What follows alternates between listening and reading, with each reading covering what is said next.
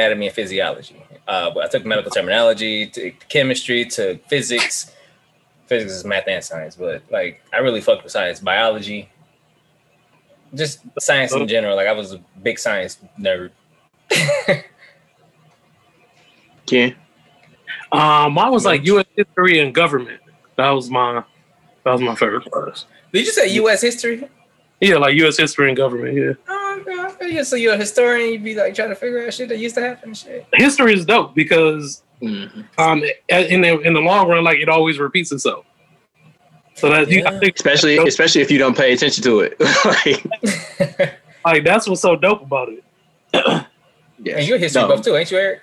Yeah, no, I'm history all the way, especially U.S. history, specifically 19th and 20th century, but also geography. Like, it's funny, like, I learned geography initially, like, through sports, because, like, I would hear, like, all these city names, and then I'd be like, okay, well, where is that? And then, like, trying to figure out, like, where it was in relation to other sports cities, like, Sacramento, I've never heard of that before, and then go look it up, and like, oh, by San Francisco, right, so.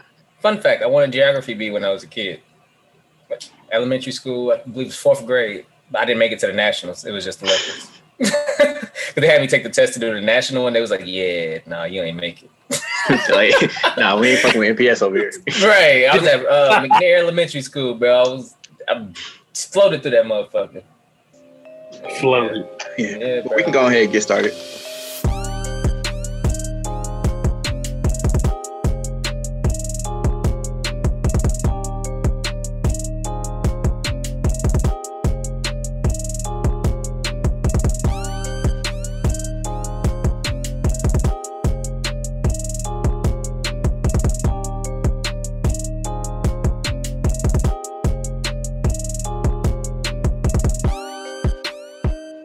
Welcome to episode 161 of Technical File Podcast, the sports podcast you never knew you did it.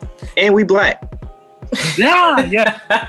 And it's your boy, TIMKINZ, the number 3, a.k.a. Ass Ketchum, a.k.a. Mr. Give It To Me. Give it to me. Good try. Good try. Give it to you. Pause. I am the Eric J. Only known as. The Eric J. And not joining us this week is the real life T for Lockhart, the girl next door, holding it down for all the women that love sports. I always forget to say her name. That's Mel. Yeah. So yeah. We're going. Yeah, go ahead, Ken.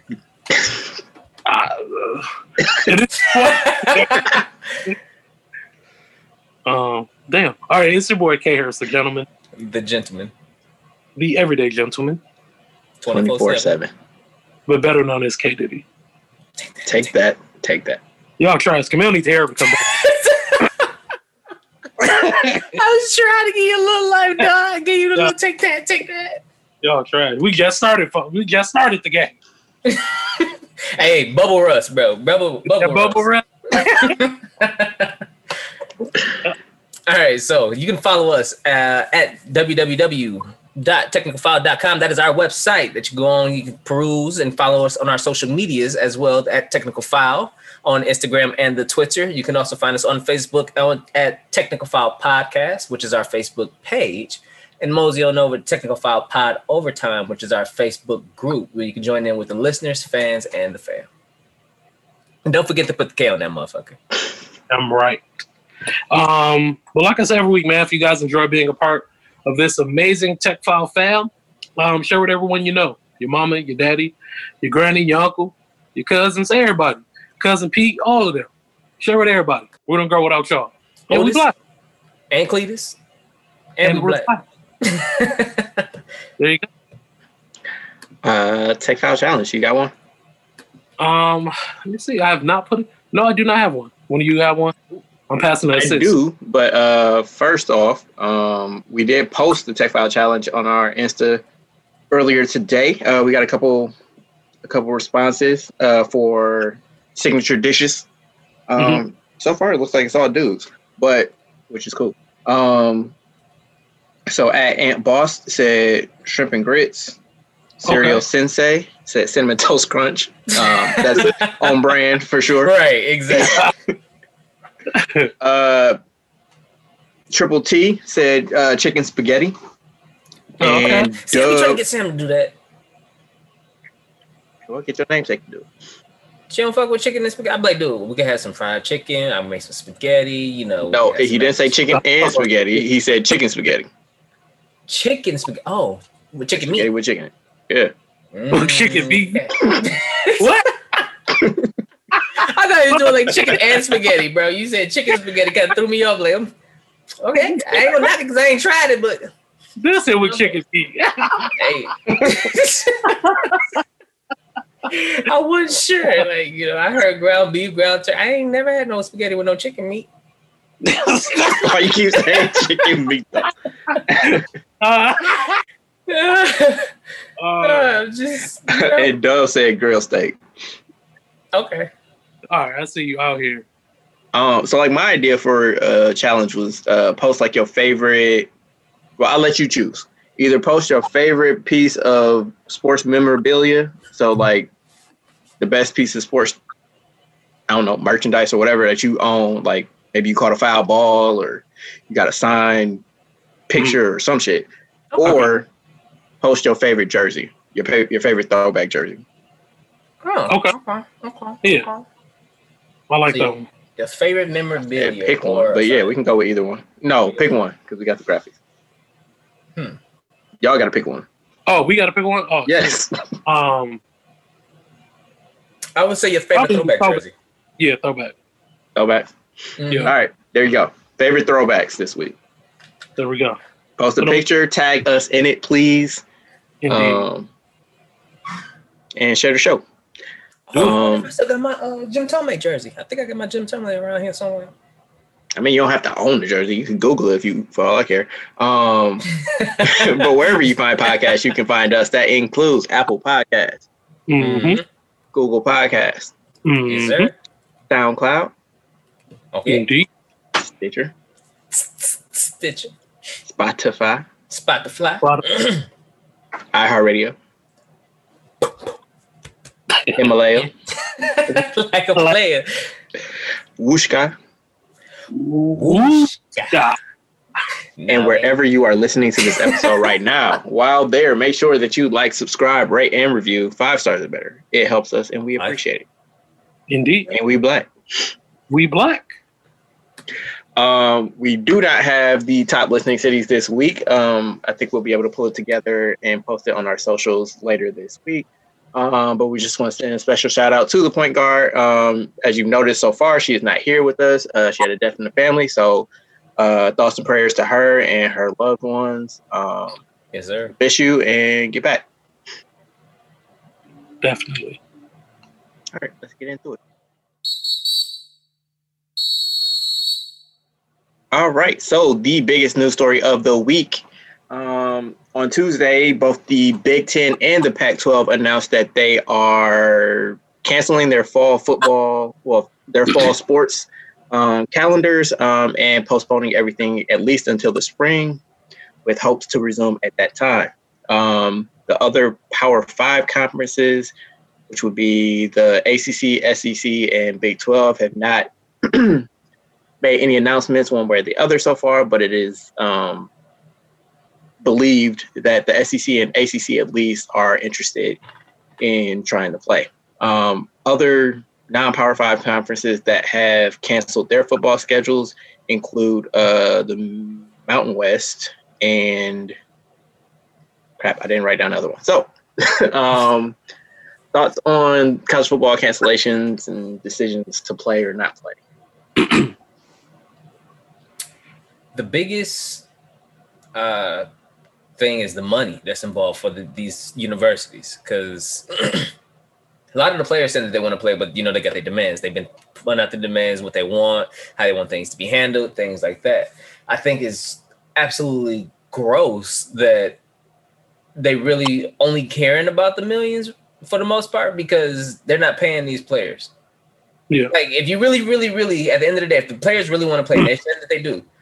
and y'all really want them to play, you will put the procedures and stuff like that in place. You guys have had time. All these schools and these conferences and everything, they have had time. They've been watching, they've been waiting, they've had time. And all of a sudden, everybody all up in arms like, oh my God, I don't know what's going on, I don't know why this is happening. Y'all have had months. Y'all have seen the professional leagues do them. You've seen what has and has not worked for months. And now all of a sudden, it's all up in arms. Now it's y'all turn. So now everything's going to get postponed. Y'all could have been trying to figure out bubble sites. If y'all was going to go do conferences, y'all could have figured out the regional thing. If y'all wanted to do that way, y'all could have figured out the college football playoff just in case. Y'all have had time to do all of this. Mm-hmm. Yeah, they've had 5 months almost to the day. Like today is August 11th. And I believe Rudy Gobert tested positive on March 11th. So, yeah, they've had time. They've frittered it away. Ken, you got any thoughts? I don't understand, like, how you will be able to play football in this pandemic. Like, if we're supposed to, like, truly social distance. Like, I don't see, like, a real, like, way to properly do that. And then if it's not safe enough for the kids to, or for the students to come back, you know, to campus and stuff for school, then how can we make a decision for them to play football? I've been saying that. Like, that it don't make no sense at all that, oh, no, they can't come back to class, but y'all can get on the field with more people. And it's just like, it's wild to, like I said, the players said that they want to play. And then if that's the case, they have these demands. It's not like the NCAA doesn't have the money to meet them, but they're going to lose out on going 8 to 9 figures. Where, well, just to give context to what you're saying, so on I believe Sunday, big name college football athletes started tweeting out "We want to play" as a hashtag on Twitter.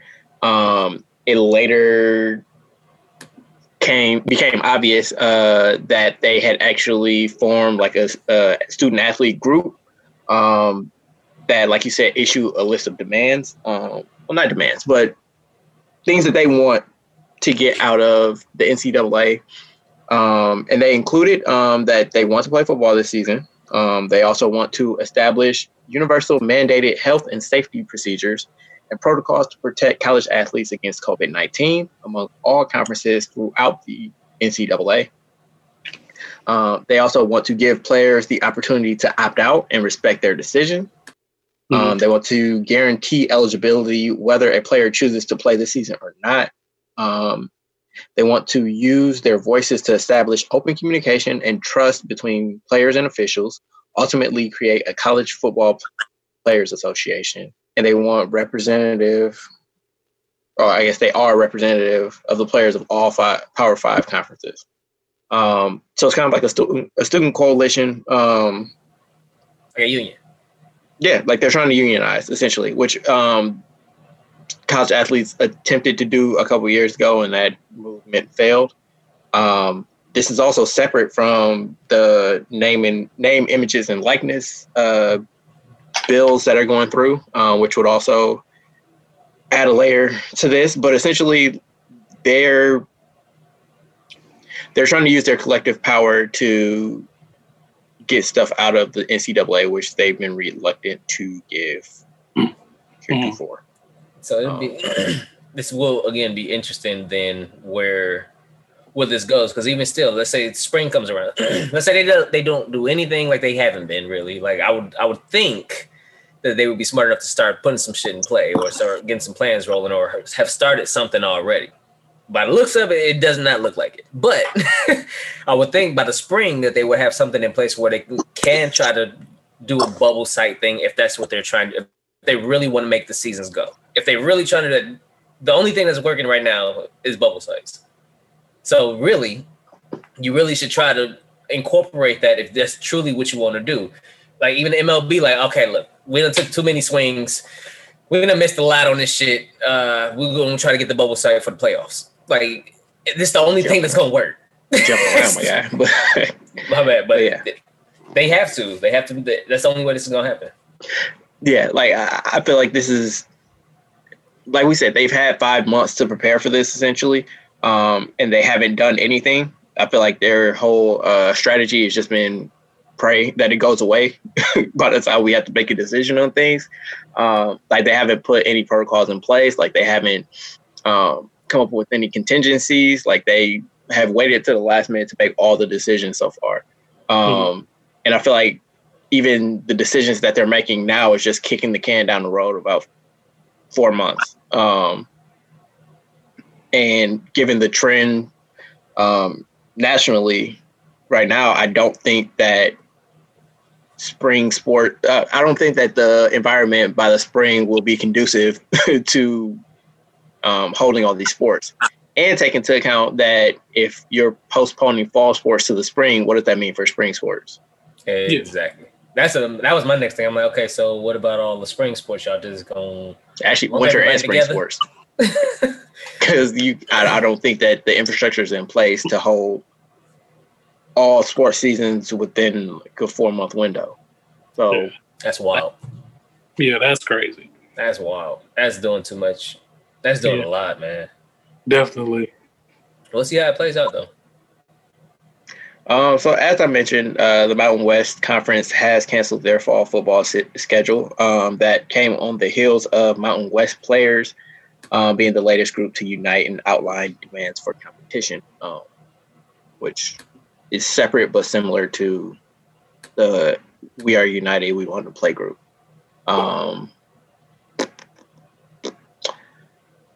Also in college football news, separate from everything else, Colorado State has suspended football activities following allegations of racism and verbal abuse by their coaching staff. One thing that we haven't mentioned on here thus far is that the University of Iowa is also under investigation for similar allegations. Or racism? Yep.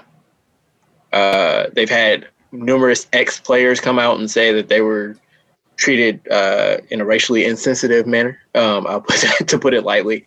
So yeah, like on top of everything else, we get racism in college football being exposed. So 2020 gone 2020. At this point, shit. Yeah. So NFL, we have some shitty news. So the Washington football team released running back Darius Geis on Friday, I believe, after he was arrested and charged with domestic violence. He actually had 3 separate domestic violence calls to his house, one on February 14th. So happy Valentine's Day to that young lady. March 13th and April 17th. He was charged with 1 count of strangulation and 3 counts of assault and battery. He also was charged with 1 count of destruction of property, and he was later released on $10,000 bond. The team's statement after they released him read, "This afternoon we learned that there were multiple charges filed against Darius. Upon review of the nature of these charges and following internal discussions, we have decided to release Darius immediately."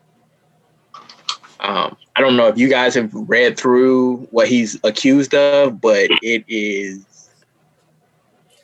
I seen gross. The news was breaking, and I was like, when I seen the counts, I was like, I don't even know if I want to go down that rabbit hole, man. At one point, I don't remember which one it was. I think it might have been the first instance on Valentine's Day, but he strangled that woman to the point that she passed out.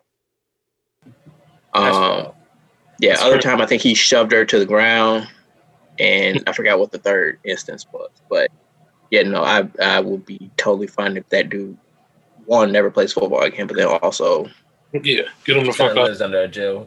Yeah, basically like football is the least of what I'm concerned about. Might as well knock out other NFL criminal activity. Giants cornerback DeAndre Baker has been charged with 4 counts of robbery with a firearm, and that's stemming from an incident in May that also involved Seattle Seahawks cornerback Quentin Dunbar. While Dunbar will not face charges due to insufficient evidence, Baker is facing upwards of 10 years to life in state prison for each count. What is that's 4 counts, bro? So it's, yeah. But that's just the day after Dunbar wasn't charged, he was removed from the NFL's exemption list. So, which, I mean, still feels like he's probably involved in something. If the dude he was with got hit with 4 charges, but, you know. Yeah. Innocent until proven guilty, I guess. We ain't had no crazy. Well, no, the NFL usually does have some news. I was hoping that the NFL could have been quiet this whole time. But man, this is somewhat. Ooh. And this isn't to defend the NFL, but like when you have so many players that are all, you know, different, like the numbers just aren't on your side. Like the fact that, different situations. You know, they have, I don't know, over 1,000 players, where if the NBA has like 250, you know, like, so trying to keep track of all those dudes at one time, like you're not going to be able to keep everybody in line, but still. Football's a privilege. So some news that broke today is that the NBA is planning to name bubble player of the year. I don't know what exactly they're calling it, but an all bubble team and the best player in the bubble. So for these 8 seeding games, yeah, basically bubble MVP. So I asked you guys, who is your bubble MVP thus far? Devin Booker. That motherfucker, dog. He been just and they undefeated. Yeah. 7-0. Yeah. They got one more. They got one freaking more game. And the Suns, so it's funny, they got this fantasy slate thing where you can kind of you guess what the event will be, and if you get it right or wrong, you can get some money at the end, depending on your streak or whatever. Mm-hmm. And one of the questions was, which team will be the 8th seed in the playoffs? And right. And honestly, I picked the Suns. I think they actually make it, like the Cinderella run, and keep on rolling. They've been like, and Devin Booker has been like, "No, bro, I need all of this." That actually brings me to my next question. So we'll roll right into bubble tea. But bubble tea. Tim already said he thinks it's Phoenix. So Ken, who do you have? Who do you have playing in the play-in game? Like, so who finishes the season at 8? Who finishes at 9? And then we got one. Like what? One more. Who is your player of the bubble so far? I'll get to it. I appreciate it, but I got it. Dude gonna come like Carlton, try to steal the Rock and shit. We on the same team. All right, we share. Do we know? What seed is Portland right now? Portland is currently in 9th. So Memphis only has to win one of their last 2 games. Okay. To clinch at least 9th place. Okay. Which means that they qualify for the play-in berth. But their last 2 games, I know they played Milwaukee in their last game, and I forget who they're playing today. But it's not an easy. They're not going to walk through them. No. Like, it's actually a high possibility they might lose both. Yeah. Memphis lost to Boston today, so. Okay. They can beat Milwaukee, which, I mean, like, maybe they can, because their head coach was a Bucks assistant, and I don't know if the Bucks will play their full squad in that last game. But given the way that they've been playing, they need to. Man. We'll get there when we talk about them. But Portland for sure, and I don't know, Tim got me going trying to get the Suns in there now. I'm gonna go Portland and the Suns. That'll be a nice game though. Mm-hmm. So just a reminder for how the play-in works. So the eighth and ninth seeds play each other in the first game. If the 8th seed wins, then they're in, and it's over. If the 9th seed wins, then they play another game, and then that winner goes on to be the 8th seed. Okay. So Phoenix can finish, I believe. Actually, they're in a 3-way tie right now, but Portland is playing currently, so they can pull a half game ahead if they win tonight. I think they're playing Dallas currently. 8th spot. I really do. Yeah. So right now, Memphis, Portland, and Phoenix are all 33 and 39. Yeah. So, and San Antonio is 32-38. San Antonio been hooping too. Yeah. They've been hooping too. Like, all right, y'all carry the bubble to play. All right. I honestly wouldn't hate it if they just pivoted at the last minute and just said, "Fuck it, it's a four-way tournament." Oh, well, like, all these teams should have a shot. Yeah, like what? 8 plays 11, 9 plays 10, then the winner of those two games play each other.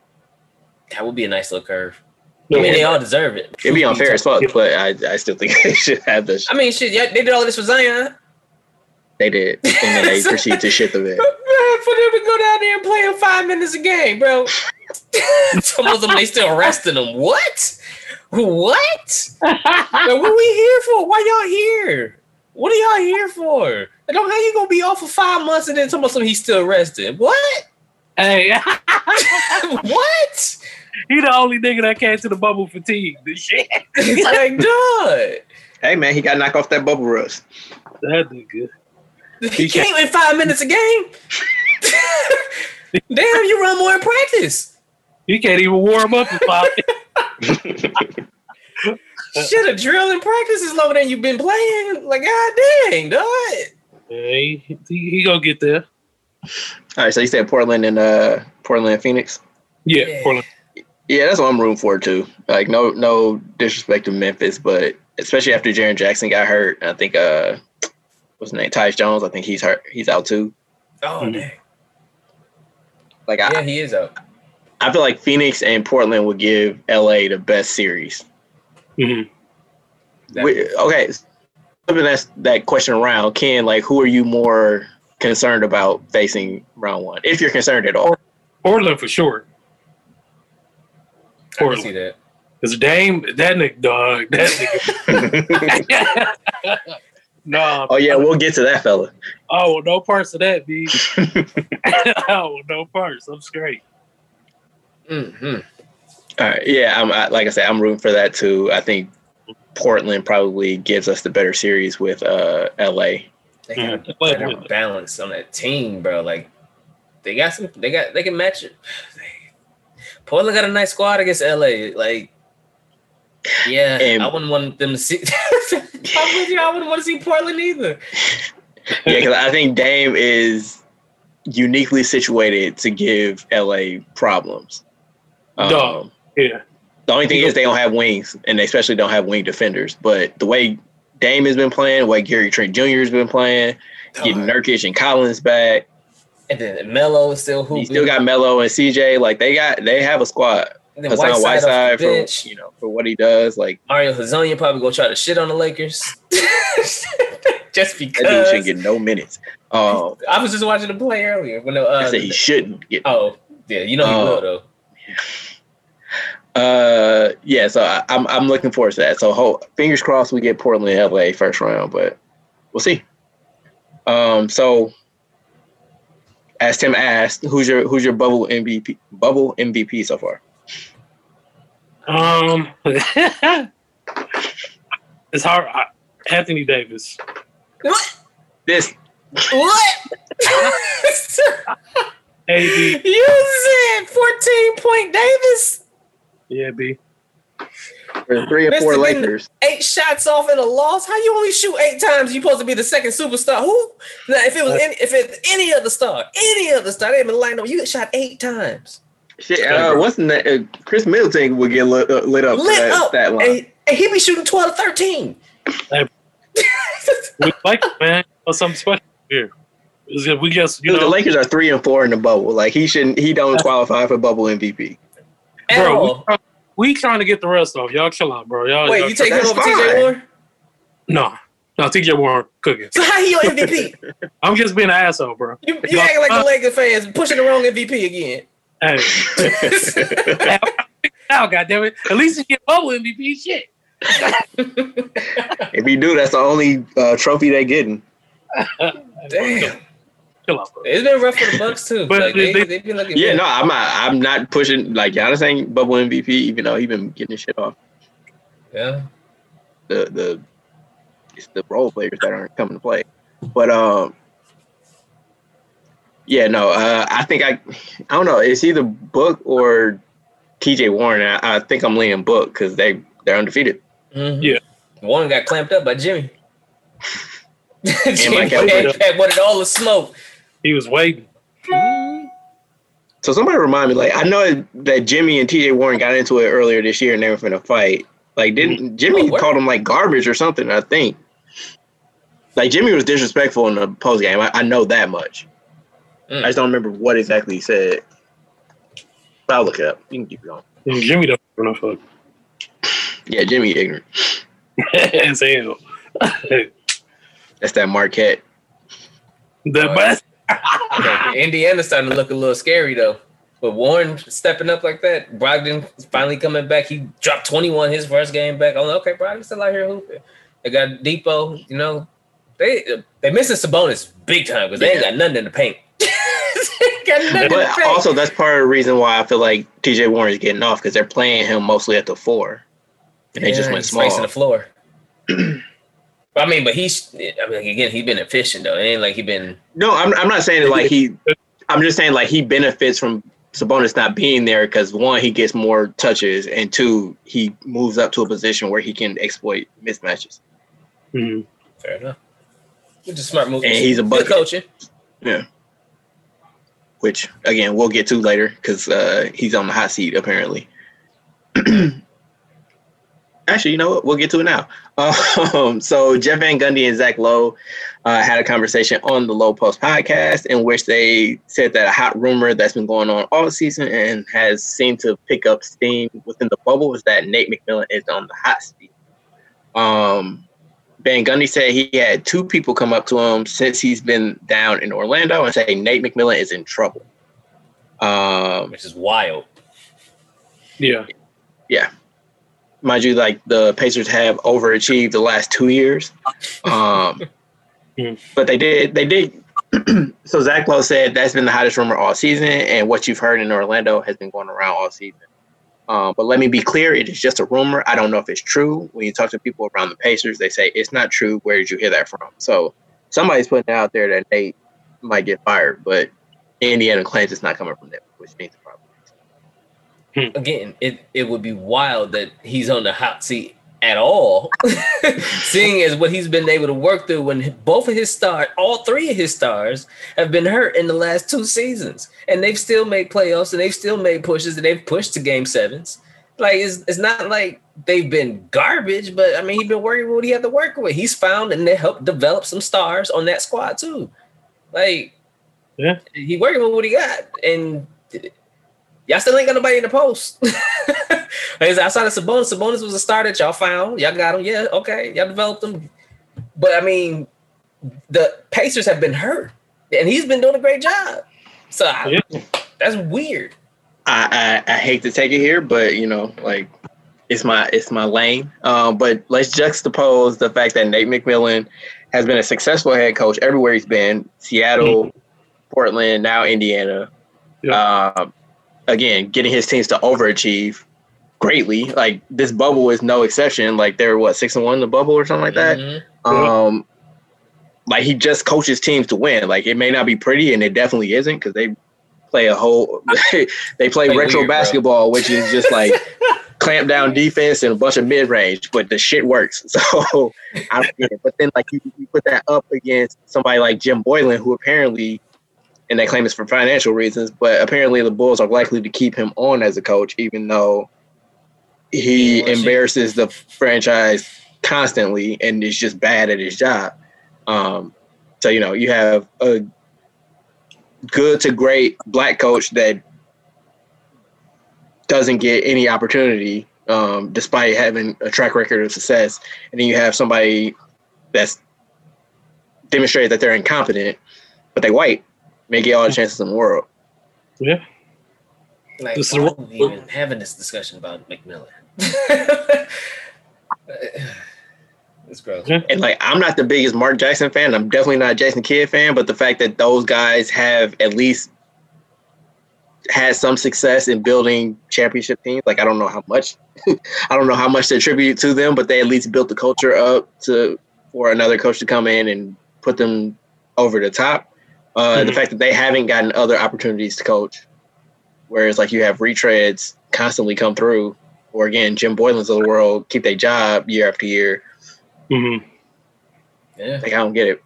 Like, Luke Walton was one of the most sought-after coaches this past offseason, and he was terrible in L.A., and he's been terrible in Sacramento. Man, they hate him in Sacramento. The fans over there in Sacramento, I hate that man. Like, yeesh. I don't blame him. Like, I liked the Kings squad last year. I liked the way that they played. Like, they actually played to the strength of their players. Like, they played fast. Like, you have one of the fastest point guards, if not the fastest point guard in the league, and you're playing slow-down basketball? Like, that makes no sense. Like, run.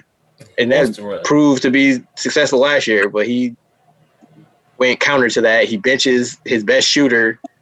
Like, it's just, I don't get it. I mean, I get it, but I don't get it. Anywho, ran over. Back to the bubble. So, LeBron had an interesting quote, Ken. He was asked why the Lakers are struggling since they've been at Disney. And he said, and I quote, "It's just some things that you can't control that's here that I really don't want to talk about. That's off the floor," end quote. What does he mean? I have no clue. Are you concerned about hearing stuff like that? From him, yeah. Because he's supposed to be the quote-unquote, you know, glue of the squad, the heart and soul. And, we, you know, he is like the captain of the ship right now. And for him to, you know, bring up something like that, plus he hasn't played really that well. I'm not going to say play well, but he hasn't played to the standard of LeBron. Yeah, LeBron James, you know, since he's been in the bubble. Yeah, the team just hasn't really – we haven't gelled at all. You can tell, like, all right, like, it hurt us not being together for these, you know, past few months. So, I don't know. We're going to get it together. I do feel like LeBron is the master at controlling his own narrative. Like we've talked about it, you know, his MVP push about, you know, I'm old. Out of the beard. Yeah. I do feel like this is kind of setting things up. Like he's giving you a little nugget, but not telling you the whole story. So it's just like, oh, you know, we got some stuff that's happening off the floor that I can't really talk. I mean, I ain't going to get into that right now, but just know, you know, like it's some stuff out of our control that we can't, you know, like it seems a little bit of a, like an excuse. But maybe, you know, it could be the case. I don't know. I'm not there. It does sound a little bit excuses, like, you know, like I mean, if everything was good behind the scenes, we'd be playing better. Well, why aren't things good behind the scenes? Oh, I ain't gonna get into that. That is wild, but then why you bring it up? Hopefully, they can fix their issues so we can get the best basketball we can out of these teams. So we can finish this bubble out with these great games. There's been some good-ass games, but we don't need the excuses, bro. And I mean, like, I feel like all of the top teams, say, for Toronto have been kind of hit or miss during the bubble. Like, so I wouldn't be overly concerned about the Lakers fan. I'm not overly concerned as a Bucks fan, even though Kyle Korver had a quote that kind of raised my eyebrows a little bit last night. But the Clippers haven't looked great so far. A lot of people are resting or, like, not running their full squad for full games. So, yeah, I think different teams have different priorities. Like, teams like Portland and Phoenix, like, they've had to go balls to the wall, like, since the jump because, like, they're behind the eight ball. But teams that are locked in and know that they're going to be there for, you know, 3 months, like, they can kind of ramp up slowly. But you just want to make sure that you don't let bad habits seep in. You want to make sure that you know, like you round in the form at the perfect time. Right. So the Kyle Korver quote about the Bucks, I'm not sure what question prompted it, but it should stand alone on its own. He said, on all the things that I've been on, I've always found this is when there's a turning point for a team. That's what it was. You either take this and you move towards better, you move towards good, or you can go the wrong way. I'm not going to say that we are at that point, but we are certainly close.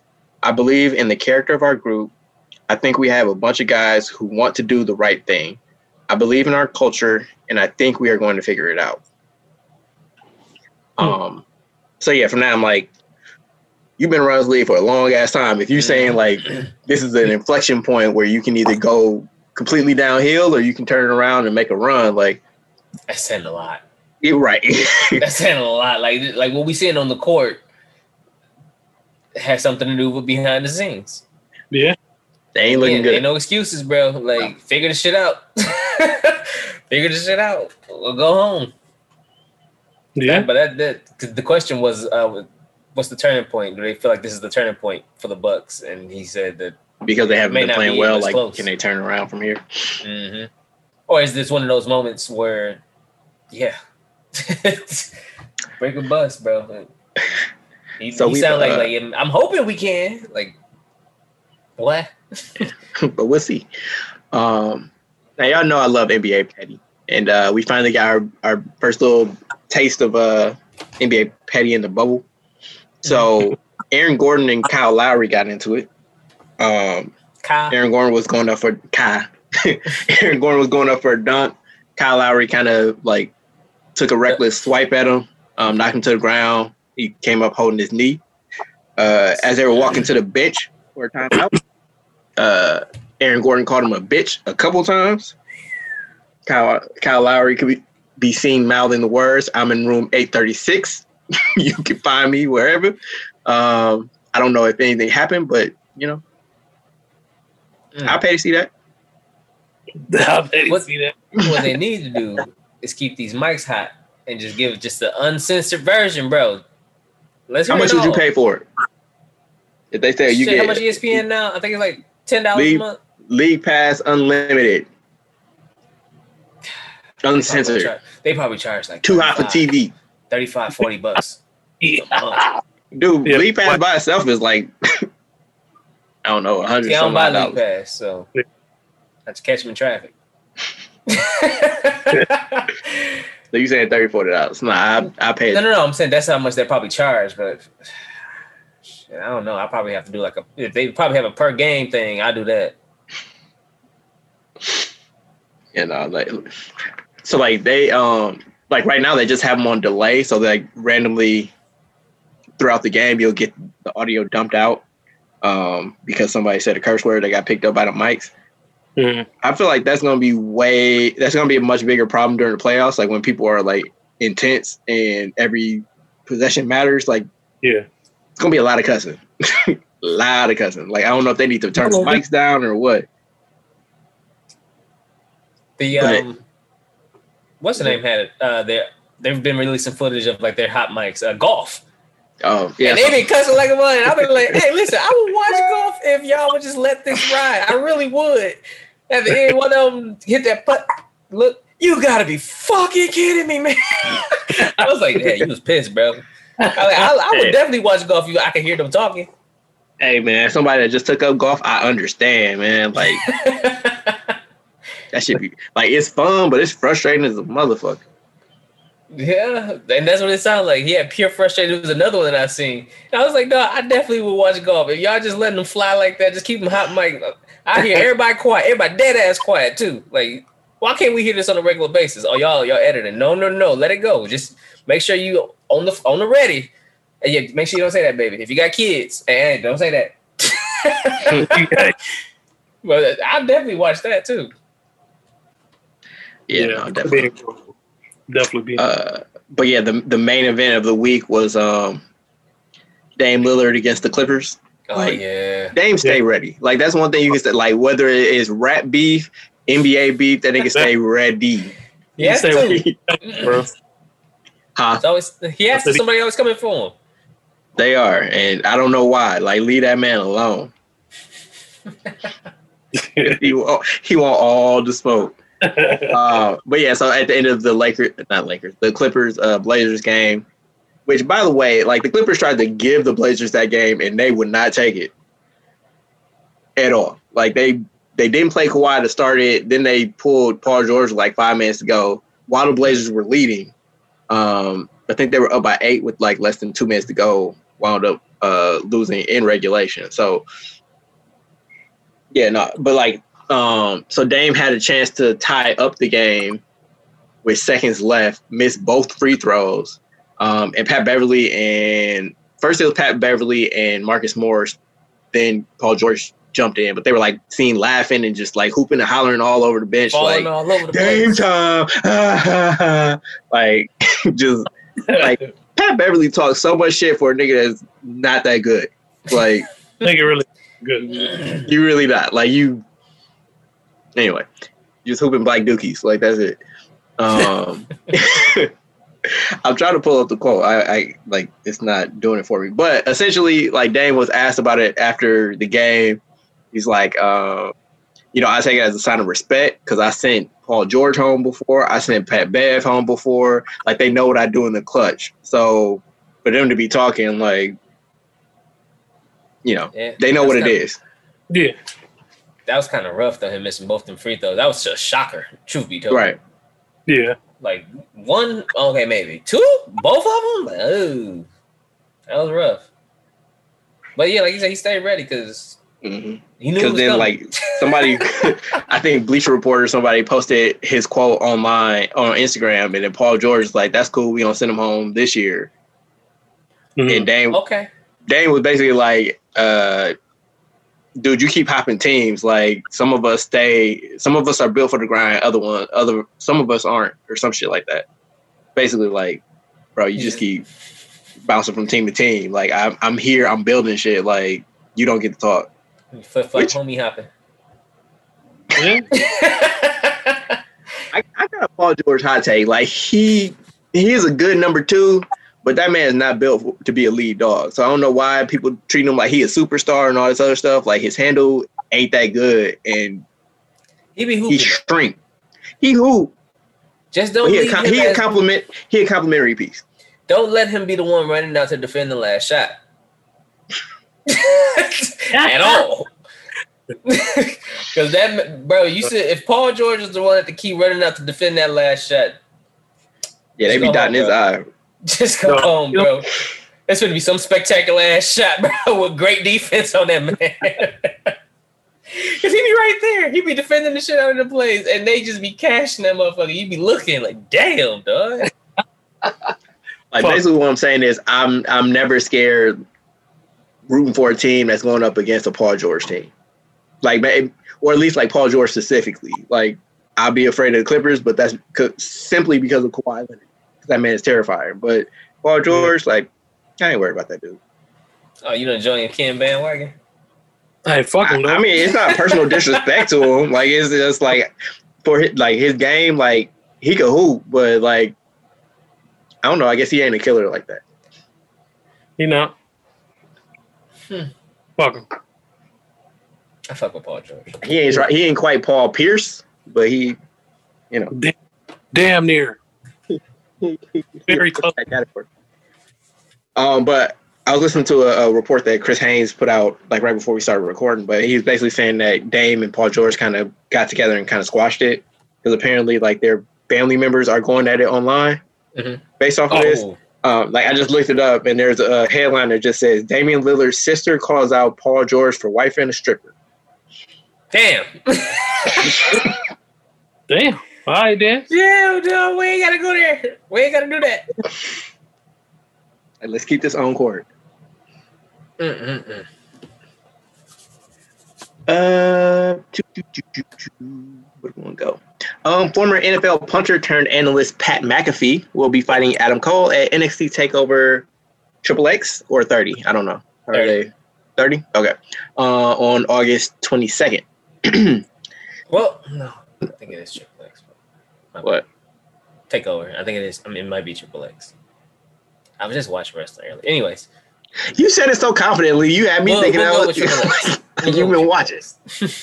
The origin of the beef happened in March 2018 as McAfee, a lifelong pro wrestling fan, was announced as the special guest ring announcer for an NXT live event being held in his hometown of Indianapolis. The match involved the Undisputed Era taking on Cassius Ohno and the Street Profits. Pat McAfee tweeted, "It might be your show, but it's my." Oh no, sorry. Adam Cole tweeted first. He said, "So we're supposed to care about Pat McAfee is going to be there. WWE NXT is my show. Just stay out of the way or stay home." Adam Cole, baby. Pat McAfee said, it might be your show, but it's my city. I'm your landlord, and if I ever met your mother, she's begging me to be your stepdaddy too, baby. Just hope Sunday doesn't turn into the night of your chin meets a real super kid. Hashtag boomstick. Boomstick. Hell no. That was hilarious. I think that video, he kicked the shit out of Adam Cole. Yeah. So I was like, damn. Yeah, no, that was a clean ass punt. Like, yeah, put like, Randy Orton to shame. Yeah, that was nice. I was like, but Adam Cole. If it's gonna be anybody that walk off the street and hop into a wrestling ring and you wrestle somebody and they gonna make you look good, it's gonna be Adam Cole. And that's the thing. Like, people always get mad because like they keep putting AJ Styles up against like people that can't really wrestle or WrestleMania. Mm-hmm. But you notice he keep pulling out good matches with him because, like, you put somebody like dudes like Adam Cole and AJ Styles, like they could wrestle a broom and make it entertaining. So like you ain't gonna fight that motherfucker. You like, damn, bro, get his ass. The broom match, whooping dude ass. Like, smack the shit out of that motherfucker. Whooping that broom ass, money. It might have been AJ Styles. Like, there was one wrestler that literally wrestled a blow up doll. And like made it cold. It might have been AJ Styles. That sounds like some shit up his alley. Yeah. So that was the impetus for their feud before Pat McAfee started working for WWE.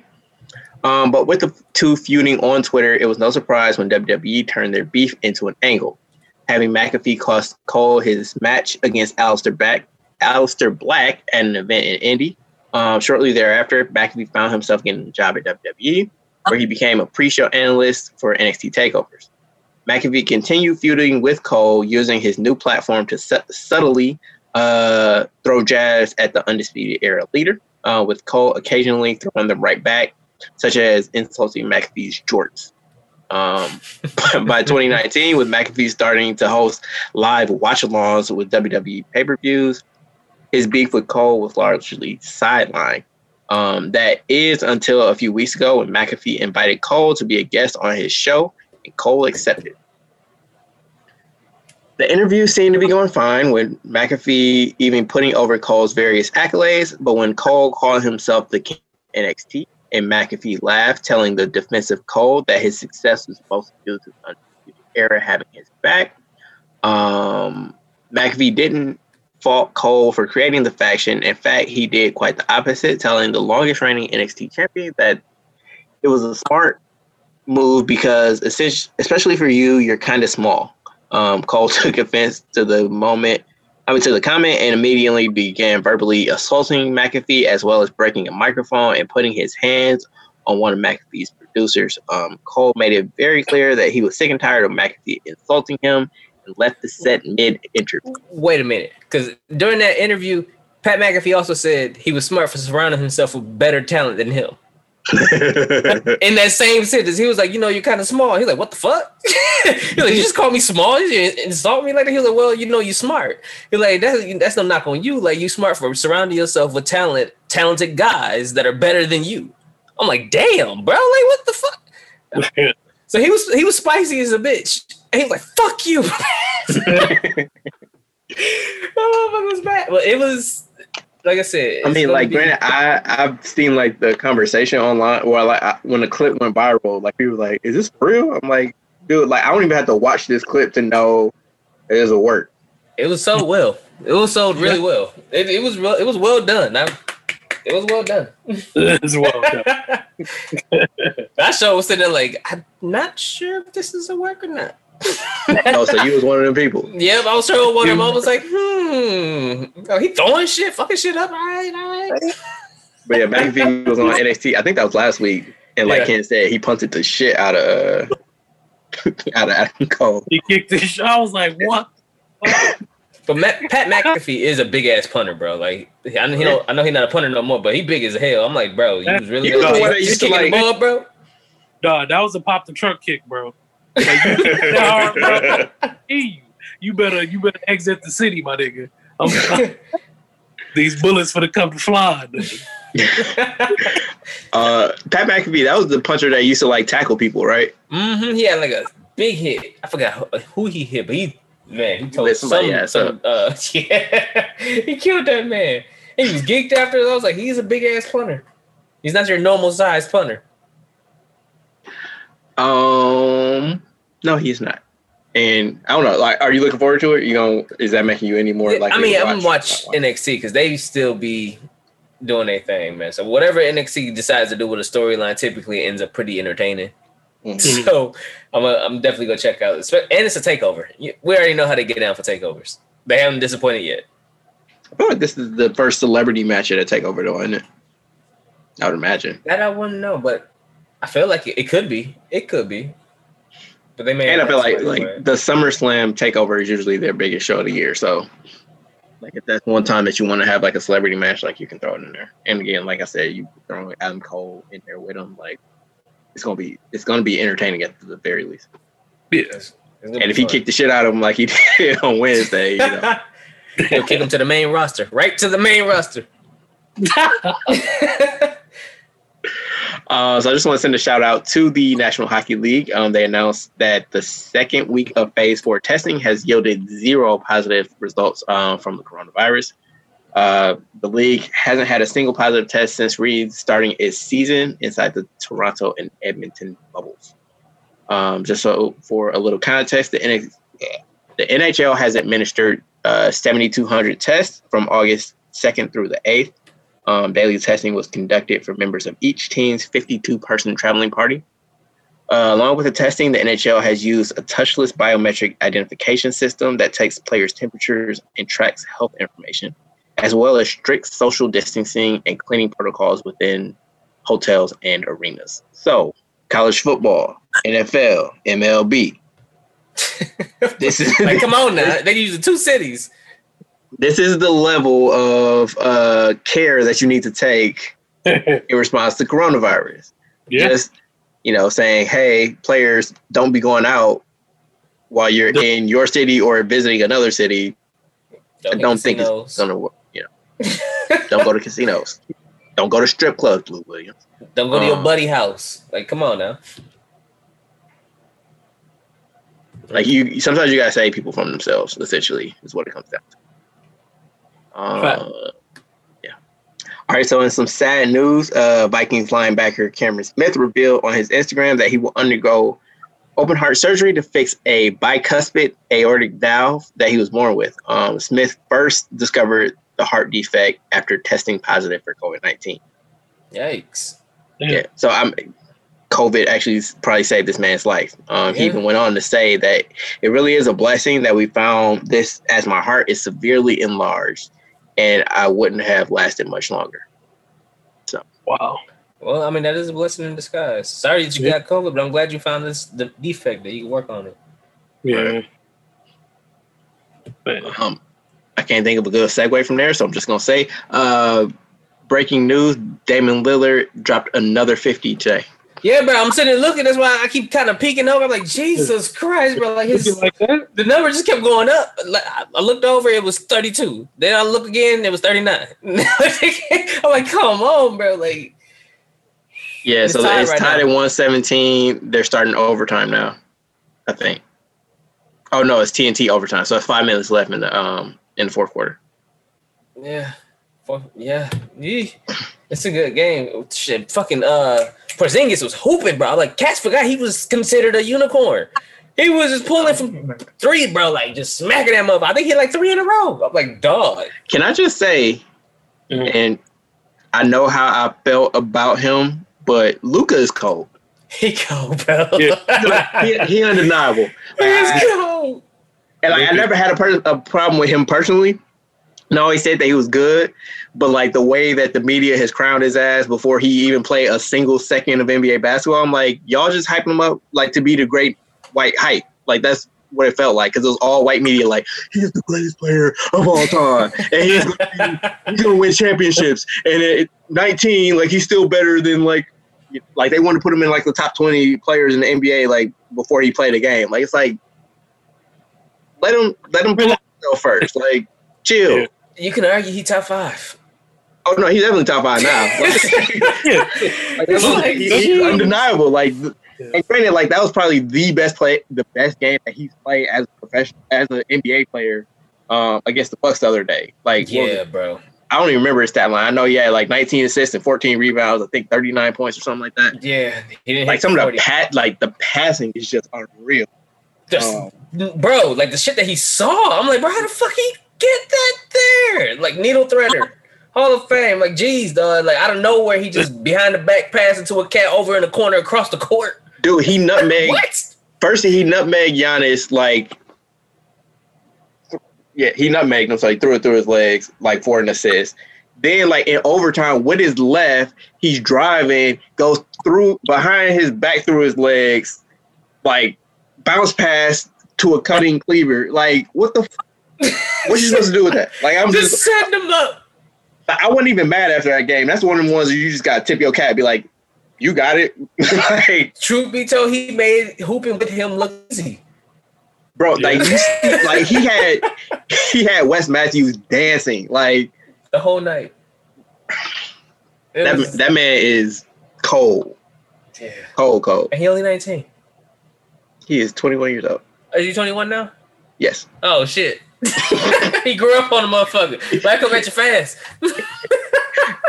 Thank you, Dooch. Thank you. Yeah, no. That man's cold. So I'm actually kind of, I don't know. We'll see. It looks like his first round matchup is going to be against the Clippers. So that'll be a true test because 47 games against, playoff P and Kawhi. Yeah, that's good. We'll see how cold you are. But Giannis, he says he's one of the most talented players he's ever played against. So that's high respect coming from the soon-to-be two-time MVP. Speaking of which, the NBA has announced the finalists for their end-of-season awards. Mm-hmm. So I'll read off the finalists. We don't have to get too far into it, but just tell me who your picks are. Okay. So for most improved player, the finalists are Bam Adebayo, Luka Doncic, and Brandon Ingram. Anybody? Ingram. Brandon Ingram.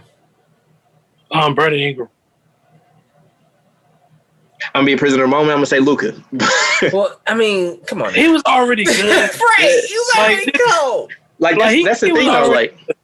He was already cold, but he went from regular cold to MVP candidate. Super Saiyan. No, right. Which I feel is a harder jump to make than pretty good player to all-star. I give you that. But Luka did say he asked on the most improved player voting, who votes for this? And Townsend said, well, 100 of us, including me. And Luka said, take me off the list and put Devontae Graham on there. I don't deserve to be on there. So he's saying, I don't deserve to be on the most improved player list. You should put somebody like Devontae Graham, which he has a point. Because, Devontae Graham increased, all of his averages at least 2 or 3 times. And he was balling. He went from barely an NBA player to solid starter, borderline all-star. Yeah, a couple 30, 40-point games, didn't he? Yeah, he was hooping, especially to begin the season. I know by the all-star break, he was kind of on that bubble a little bit. Hey, maybe he should get some consideration. But that's because Rozier was hurt, so he had to play for him, right? Because he was hurt at the beginning of the season, wasn't he, Terry? Maybe. I don't know. I don't remember. Or Charlotte. Yeah. Who cares? But no. He was getting his shit off. But yeah, my real vote is probably Brandon Ingram from that group. Mm-hmm. NBA Coach of the Year, Mike Budenholzer, Billy Donovan, Nick Nurse. I got Nurse. Yeah, how about saying? Yeah, I'm going Nurse. Well, no, I'm going with Billy Donovan because OKC's been. Granted, I know Toronto, but I'm going with Billy Donovan and OKC. Okay. Sixth Man of the Year, we have 2 Clippers, so Montrezl Harrell, Lou Williams, and Dennis Schroeder. Let's go get Luka. Yeah. I'm gonna go Schroeder. He's been a big part of why OKC has been doing what they've been doing, coming off the bench. Yeah. Even though he's averaging more minutes per game than Giannis, I'm gonna go Schroeder. Getting the Ginobili on, bro. They said that man was like a minute into the game, bro. Like, come on, dog. You might as well have started him. I mean, he essentially is a star. Defensive player of the year. Nope, I'm going to say that. Rookie of the year, Ja Morant, Kendrick Nunn, and Zion Williamson. I got Ja. Ja all day. Yeah. Ja. Oh. Defensive player of the year. We have Rudy Gobert, Anthony Davis, and Giannis Antetokounmpo. I'm going Giannis. AD. It's like he'd be saying that. You know he don't even believe it. He don't even believe Giannis. And then MVP, James Harden, LeBron James, or Giannis Antetokounmpo. LeBron, yeah. No. No. Giannis. I'm going Giannis. Yeah. Giannis. Yeah. So we'll get so they're not doing the NBA awards this year. The awards will be announced on TNT throughout the playoffs. Okay. That's dope. Yeah, that's cool. Kind of going back to what we had previously. But yeah, I fuck with it. Speaking of TNT, Draymond Green was fined $50,000 for his tampering comments on Phoenix star Devin Booker. He knew that was coming. He did. I think he tweeted in response to it and just like had a laughing emoji. But he was on TNT's studio show, and they were talking about Phoenix, and he said, "Get my man out of Phoenix. It's not good for him. It's not good for his career." End quote. Ernie Johnson then asked him if that was tampering, and he's like, "Maybe." Maybe it is. Like, you know it is, bro. Oh, yeah, just maybe it is. No, bro, you knew exactly what that was. I mean, it's not like it depends. They can build something in Phoenix, but so as of right now, his words do hold true or weight that Book ain't winning nothing in Phoenix. He got to get out of there. They finally have young pieces that cater to his game around him. Like Aiden has improved a lot over like since he came into the league. You have people like Mikal Bridges, who seems like a really good role player on a really good team. That defense. They pushed him. Yeah, they pushed Booker back to his real position, which is the two. Like they have him running him at point essentially. But getting Rubio helps him a lot. Yeah, like they have pieces. Like Cam Johnson is pretty good. They got Kelly Oubre still. He's hurt right now, but they still got. I know I was forgetting somebody, but yeah, Kelly Oubre. So like they have pieces. I don't know if that organization is committed to winning like that. Like they have that issue that like the Bucks used to have, where like anytime they get a little bit of success, like they push their chips all the way in. It's like just do a slow build. Like it's okay. Yeah. So. I'm gonna save Marty Jannetty because I don't even want to touch that right now. Let me do this MLB. Okay, take it. All right, so MLB real quick. The Cardinals' 3-game series against the Chicago Cubs this weekend was postponed after the league said 2 Cardinal players and 1 staff member tested positive for the coronavirus from samples collected over the past 2 days. In total, 9 Cardinals players and 7 staffers have tested positive since last week. The Cardinals haven't played since July 29th. Like, they might not play no more. I was going to say, like, just pack it up. Like, they probably missed what? Like, it's 60 games, so let's say they've missed what? Like, 10 games at least at this point? Like, yeah, bro. Then they missed about a week's worth of games. Mm-hmm. Like, it's, yeah. That's more than that. Too much. If July 29th, that's 2 weeks ago. Yeah, they might as well go ahead and let that go. But and it's not just them that it's affecting. That's the problem. Like the teams that they're scheduled to play can't play because they can't fill the team. Yeah. So you're just like nuking the whole entire baseball season or baseball schedule because one team can't control the outbreak. Yeah. But they said they're not. And like obviously, the players have personal responsibility to like take care of themselves, and they didn't. But this is a systemic failure. Like they put the players in a position to fail. Yeah. Like I said earlier, like sometimes you got to save people from themselves, like, especially if you're trying to accomplish something collectively. Yeah, well, that's the U.S. right now. So. we'll see what happens, man, because shit. Well, anyways, continuing on. The Astros got in another fight. This is their second fight this year. But so what happened is the Houston Astros and the A's got into a fight. Houston Astros hitting coach Alex Cintron made a vile comment to the Oakland A's outfielder Ramon Laureano regarding his mother, prompting Laureano to charge the Astros bench Sunday and lead into a melee expected to result in lengthy suspensions. The suspensions actually came out today, which was Cintron, who was the hitting coach, got 20 games, and Laureano got 6 games. And they was pretty much saying that he was just talking bad about his mama, bro. Like, pretty much so. Okay, so after being hit by a pitch for the third time in the series and second time in the game, Laureano pantomimed towards pitcher Umberto Castellanos. Yeah. How to properly snap off a slider, prompting a response from the Astros bench. Laureano said that Cintron uttered an expletive at him, which Laureano returned. Then Laureano told ESPN, Cintron said in Spanish something you don't say about my mama. So he had to go try to get the hands, but I was looking at the video and he got caught up. Somebody stepped in between. Right before he got to him, somebody stepped in between him. Then, of course, the coach was like, oh, what you got? What you got? Somebody else came over and tackled the hell out and pounced on his ass like a damn cat. I'm like, he ain't even make it, boss. But, no, yeah. Like I feel like the Astros are going to be fighting a lot this year. Oh, yeah. Probably. Definitely. And it's funny, like, this wasn't even about, like, the cheating shit. Like, hell no. Y'all just painted a larger target on your back. Yeah, this is gonna be rough. This is gonna be a long man. It's gonna be rough. They luckily ain't 162 this year.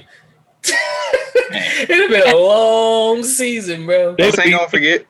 Plenty of L's. Yeah, on 2 fights. Oh my god, that'd be terrible. Yeah, they're gonna be on World Underground this year. Right. Right down there fighting Shane McMahon going, who next? Who next? Terrible, dog. Okay. But yeah, the MLB need to get their shit together because it's been rough. I feel like it's a lot of bad news this week. Shit. It's been a rough week. Yeah. Still 2020 out here. Yeah. So rest in peace to James Harris. Better known as Kamala, the Ugandan giant. He died at age 70 due to coronavirus. Like that's sad in itself, but as a result of his death, David DTSS on Twitter posted a thread about how the Kamala gimmick came to be, and it's pretty fucking gross. So it's actually the brainchild of Jerry the King Lawler. I'll just read off. He said, Jerry Lawler is a painter. I don't know if you know that, but once he saw a painting of quote unquote savages in Africa. And when he first saw James Harris, a young aspiring wrestler from Mississippi, his mind went to that painting and he created Kamala. It's a cruelly racist moment. Kamala, the Ugandan giant, will be a staple of Memphis wrestling as a villain, scaring children and playing into stereotypes of black brutes and cannibals. Of course, this is also soon after Idi Amin's cannibalism stories started breaking mainstream too. Despite all of that, James Harris will become one of the biggest draws in the territory, buying into his character and being one of the most feared villains in wrestling. He even reached the pinnacle, main eventing program with Hulk Hogan. Being the foil to Hogan in the 80s was like being cast as the next big Marvel villain. Harris achieved that. He'd go on to have one last big feud with The Undertaker in the early 90s. Harris was, yes, saddled with an incredibly racist character, but like so many black entertainers before and since, he made the most of it and used his talents to rise above. So shout out to rest in peace to James Harris, and fuck you to Jerry Lawler. Yeah, definitely. I mean, on top of him being a creepy asshole, man. Yeah. Also racist. So great. Anywho, talking about gross wrestling stories. Tim, you want to take this? Sure. All right. Try to run through this one. This one was wild. So randomly on Facebook, Marty Jannetty decided to have a confession to what seemed like a murder. So Marty Jannetty of Rockers fame, Shawn Michaels' original, Shawn Michaels' original tag team partner, got the plate glass window. Please proceed. All right, so what he said was, I never told no one this, even my brother Gino. He posted it on Facebook. I never told no one this, even my brother Gino, because Gino would have killed him, and I didn't want my brother gone. Hell, he'd only recently come home from Vietnam. I was 13, working at Victory Lane's bowling alley, buying weed from an anti-gay slur that worked there, and he put his hands on me. He dragged me around to the back of the building. You already know what he was going to try to do. That was the first time I made a man disappear. ... They never found him. They should have looked in the Chattahoochee River. ...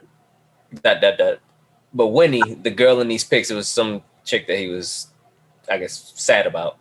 I like you so damn much, probably my favorite, but I promised myself way back then nobody would ever hurt me again. That includes you.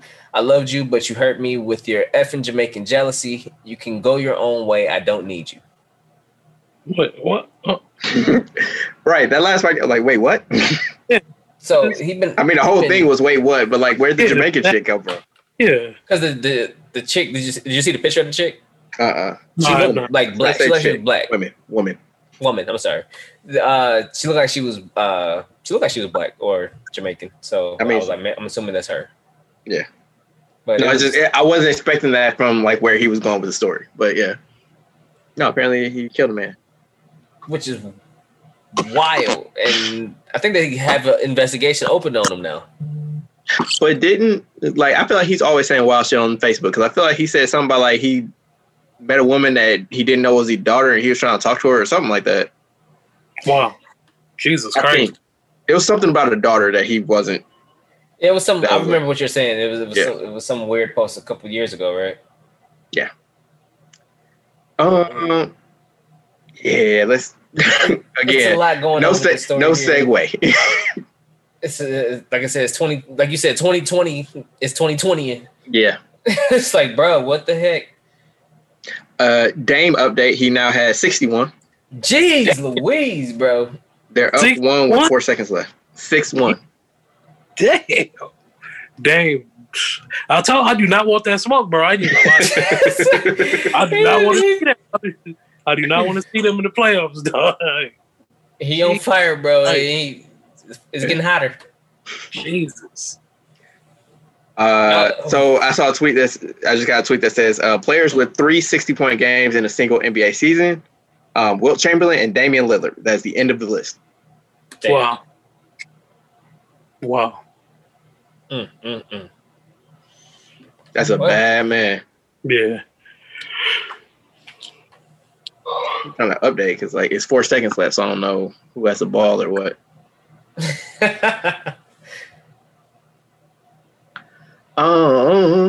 So Philadelphia 76ers star Ben Simmons partially dislocated his left kneecap in last Wednesday's 107-98 victory over the Washington Wizards. Simmons has undergone arthroscopic surgery on his left knee and will likely miss the remainder of the season. Yeah. So the season from hell for the Sixers continues. Yeah. Yeah. But I mean, I feel bad for Ben Simmons, but I don't feel bad for the Sixers. So fuck them. No. That sucks, bro. No, ban injuries, seriously. I guess this is the last story. Last two. So, per The Athletic, sources say that the NBA is exploring the idea of bringing the 8 non-Orlando teams inside the bubble after other teams leave to give them a place to train safely. So, essentially, the Elite 8 would then join the bubble after the first round of teams gets eliminated, which I think is next Tuesday or Wednesday. So as NBA National Basketball Players Association Executive Director Michelle Roberts has made clear all along, the union has been skeptical of any basketball setting that does not match Orlando's approach in terms of precautions and protocol. But starting on August 17th, when six teams go home and the 16-team playoffs begin, space will be opening up inside this 3-hotel, 3-court, seemingly COVID-free community that they've created. Consider the vacancy timeline from there, from 16 teams to 8 on September 1st, which will be the start of the second round, when players are allowed to bring family into the bubble for the first time. 4 teams on September 15th, which is the start of the conference finals, and 2 teams on September 30th, the start of the NBA finals, with a possible game 7 on October 13th. So what do you guys think about bringing the Elite 8 into the bubble after other teams get eliminated?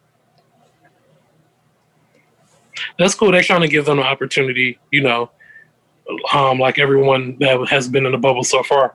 So I don't see nothing wrong with it. It's cool that they're giving them a chance to actually be able to. Yeah, I agree with Ken. Like, at least give them the opportunity to experience that, you know, a safe setting, get a lot of them to go through the training regimens like everybody else kind of had the chance to, since they didn't. Mm-hmm. At least gives them some type of, I don't know, I guess... You know what? I'm trying to think, like, why would... Well, the season's going to start in December. To give them an opportunity just to go ahead and get some training in the meantime, because otherwise they would have been stagnant for quite a bit longer than these other 22 teams were invited here. So at least it gives them an opportunity at some point to take a break and actually have some training to kind of keep some semblance of shape and continuity and chemistry. Yeah, I mean, like, essentially it... I mean, the December 1st start date for next season is aggressive and probably won't be realistic. But even if we go with that as the earliest possible start date, these teams will still have over 9 months in between competitive NBA games.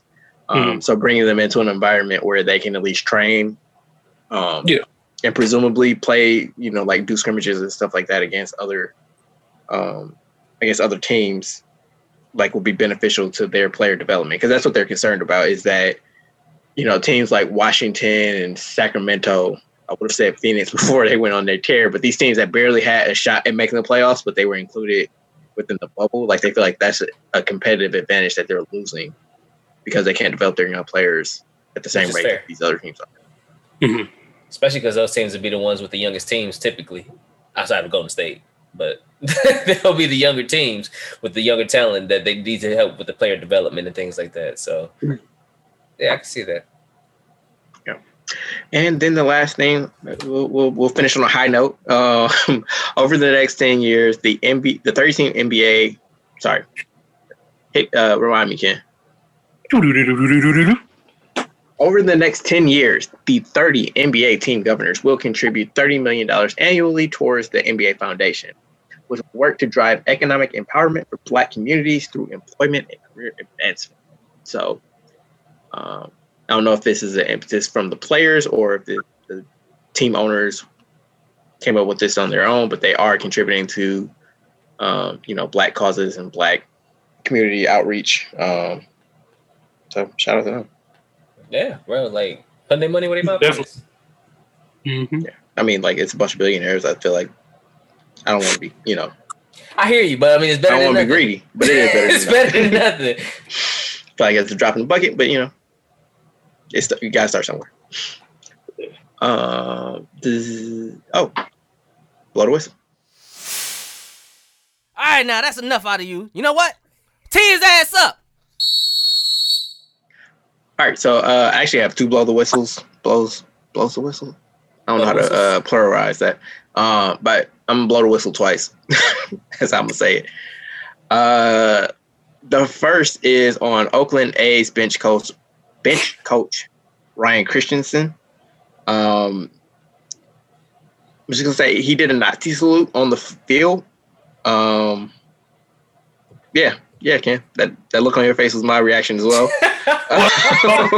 Like, you, what the fuck? So I haven't seen the video, but the way that it was described to me was that, like, they were doing like an air celebration because, like, you're supposed to be socially distancing. So, like, the way that he did it and held it made it look like he was doing a Nazi salute. Oh no, his arm was straight out, bro. Like, straight out, knife hands, the whole nine, bro. And then one of the guys came by and looked at it like, bro, what the fuck? Bent his elbow in. And then I was like, oh, ha, ha, ha. Then turned around and did it again, bro. I'm like, bro, what you on? No, what are you on? Like, he fixed it for you. He stopped. I was like, what the fuck? Fix that. I think he was another hitting coach or a pitching coach, one of the two. I'm like, bro, these bench coaches getting nothing. They on some other shit this season. Yeah, they wilding. They're wilding, bro. They wilding up. So both Ryan Christensen and the A's both put out statements. First from Christensen, he said, I made a mistake and I will not deny it. Today in the dugout, I greeted players with a gesture that was offensive. In the world today of COVID, I adopted our elbow bump, which we do after wins, to create some distance with the players. My gesture unintentionally resulted in a racist and horrible salute that I do not believe in. What I did is unacceptable and I deeply apologize. The A's said, A's bench coach Ryan Christensen greeted players with a gesture that looked like a Nazi salute. We do not support or condone this gesture or the racist sentiment behind it. This is incredibly offensive, especially in these times when, as a club, so many others are working to expose and address racial inequalities in our country. We are deeply sorry that this happened on our playing field. Like, while I appreciate them not running from it and actually addressing it, like, I feel like that's kind of weak and more action needs to be taken. Like, they did address it. Even without your explanation that the dude was corrected and continued to do it, mm-hmm. like, there's no situation where I'm going to look at it like, oh, he accidentally did a Nazi salute. Like, everybody knows what that damn gesture means. Everybody. Like, I think it was Laura Ingraham, like, she did the shit at, like, the Republican convention and shit. Like, these people know what they're doing. Hell yeah. Like, I'm not buying it. Mm-hmm. So, blow the whistle on you, sir. And my second one is on Twitter, which I feel like could be... that could be, like, a weekly occurrence. What, daily? Yeah. I mean, I'm just saying, every week we could talk about it. But this week... flagrant activity. So Donovan Mitchell posted a live that seemed to be accidental, and there were some weird sounds coming from. Oh, no weird sounds! I know what that was. Macaroni. Yeah, it sounded like somebody was really enjoying the macaroni that Donovan Mitchell was stirring. That's what it sounded like. I said it. I told Seth, I was like, whatever bad chicks they got hired in there, it's a wrap, bro. You think they finna stay away for months? Shit. Like seriously, it sounds like they snuck some work into the bubble. Work is already working there. Fair enough. Which again, like that, it sounds it's funny. Like if somebody accidentally uploads sex sounds to their Instagram live when you're supposed to be in a celibate environment, like people don't crack jokes. The news coming. We knew it was coming. That's a double entendre. We knew it was coming. I see what you did there, sir. But where it took a turn was when people started making jokes about Taylor Rooks being the person in the audio. Oh, don't do that. Wow, really? I didn't know that. Seriously.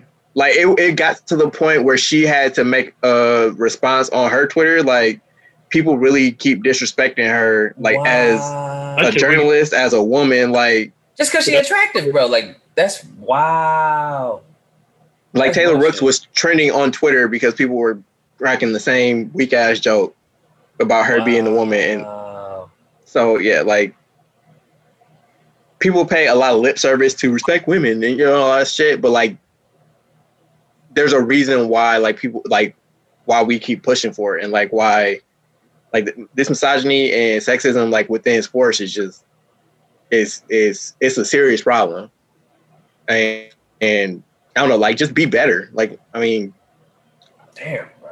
I can't see nothing better. I can't say anything further than that. Just be better. Respect, like, treat women like human beings. Like, that, it's just, it's whack as fuck. Like, be better. That's all I got. Absolutely. 5, 4, 3, 2, 1. Tech Top 5. All right, Tech Top 5. Last week we did Top 5 bar drinks, and Tim and Ken actually tied. So congratulations, fellas. Tag team champs. Out here. I should have known the Baca Twins would tie for the win. Hey, bro, would have stopped us. Right. So this week, our top five is the top five game winners of the last decade. So starting with the 2010-2011 season, the top five game winning shots. That doesn't necessarily have to be buzzer beaters. So, like, there can be a little bit of time on the clock, but, like, essentially clutch shots to win the game. Oh, shit. Well, then let me go ahead and add the one that I was looking at. That's them. Yeah. I'm going to take that one off. You took number one off and shit. You're right. No, I took my 5 off. But I think this one makes finally, after 3 years, he gets the object of the game. No, because the number 2 dropping down to 5. One. Yeah, 2, 3, 4, 5. Okay. I'm All right, this is riveting radio, Tim. You ready? I'm ready. All right, go ahead. UT. All right, number 5. I'm going to go Ray Allen shot versus San Antonio when he's with Miami. Forced overtime, even though I said the whole time before that shot even happened, I was like, this shot shouldn't even took place. It was a whole bunch of shit that happened before that. Miami should have turned that ball over. But Ray's forever in history with this big-ass shot. Number 4, I'm going to go with Kawhi versus Philly last year. That was a big-ass shot. It was beautiful. It was the way the bounce and then the climax with the waiting and the – it was just a beautiful buzzer. Are you describing the shot or other activities? No, it's the shot. Number 3, same playoffs. Dame versus OKC. Send them home. Waving bye-bye to Paul George. Great defense. Just don't send that man out there to guard the last shot of the game. Number 2, I'm going to go with KD versus the Cavs. Big-ass shot. Like, coming down, I think it was about 50 seconds left in that game. But, man, that was a dagger. That took all the air. Like, everybody and their mama knew that took the air. That was it. And number 1, I'm going Steph versus OKC. When he hit that crazy, damn near from half court. Yeah, that was 40. That was just crazy. 40-footer. Yeah, that was a wild shot. See, I want to go with that shot, but I'm going to go a little different. So it's also a regular season game, but Russ versus Denver that year that he, like, to clinch the triple-double season. Mm-hmm. Like, caught he had wing. When he caught it, like, deep wing? Yeah. Like, he that also was, like, damn near 40 feet, like, from the corner and shit. He spotted up like it was shit. Yeah, like he was stepping shit. So 4, I also have Kawhi versus Philadelphia. Like he said, like just all the bounces and like that's the probably the most memorable just because it's like that shit bounced. Like first of all, he ran clear across the court, full speed, jumped, launched it, faded away. Yeah. Like everybody's just waiting with bated breath, like yeah, like and you, so. And you can literally hear the crowd all like gasp, like yeah. You got dead silent, and you just hear the ball bouncing off the rim. Like that was some movie shit. Like that would be some shit that you see in the movie, like that don't never happen. Man, that was a good shot. 3, much. Damn, Tim, we almost got the same list. 3, I got Dame versus OKC. When he dotted playoff P's eye, and then wave by like that. It was actually the wave that really did it. Like he was like, "Yeah, bye, go home." He's out of there. 2, I have Ray Allen against San Antonio. Like the impressive part of, I mean, like you said, a lot went into that moment, but the impressive part for me was Ray Allen backpedaling to the corner, getting his feet behind the line without going out of bounds, never looking down at all, catching, rising and shooting all in the same motion. Like As soon as he saw like that ball coming off, he was backpedaling, full speed, stop, catch the ball, shoot. Like, and apparently he practiced that same exact move like before the game. Like, how do you even imagine that that's some shit that's gonna happen within the game where you have to react that way? You know what I mean? Like, yeah, think of everything. That's a level of preparation that I was unaware happened. And number one is they won him a championship. So Kyrie against Golden State. Yeah. Okay. The 3-and-1 shot. Yeah. Again, talk about shots that should have never happened in the first place. Like that was a big shot. There's been some crazy moments in NBA, dog. Mm-hmm. Camille did not send in the list. Okay. At number 5, I have Kyrie versus Golden State. Number 4, Steph Curry, OKC, the 40-footer. Number 3, Dame versus OKC. Number 2, Dame again versus the Rockets. I had that one. Like he said Paul George. Yeah, he sent Paul George and Pat Bev home before. And then number 1, Ray Allen, for all the reasons that Eric just said. Fair enough. There you have it. Mm-hmm. All right, we can go into the just a sign off. Oh shit, I guess Camille started the shit. Shit. What do she say? You can catch me. Oh, I know she said that part, but like she go like, does she just start with the social? You can find me on Twitter, CAMILLMONAE because you left off an E. I said you left off an E. Oh, CAMILLEMONAE because there we go. Her mom is fancy. And don't add her on Facebook because she ain't gonna add. She don't know you motherfuckers. I'm at Bucksburn on Twitter. So you get. Oh, goddamn right. Jesus Christ. Everyday _ gentleman on Instagram. Okay, Harris 216 on Twitter and Snapchat. I always forget my own shit, B. Every week. Week in, week out. It's like the bad itis. You're giving it to Eric. Awesome. And it's your boy TIMKINZ B #3 aka Ass Ketchum aka Mr. Give It To Me. So long. I wonder if people that listen for the first time be like, did he just say Ass Ketchum? You heard what you heard. We know he eats booty. Kicks. All right, y'all. This has been a presentation of the Break Media.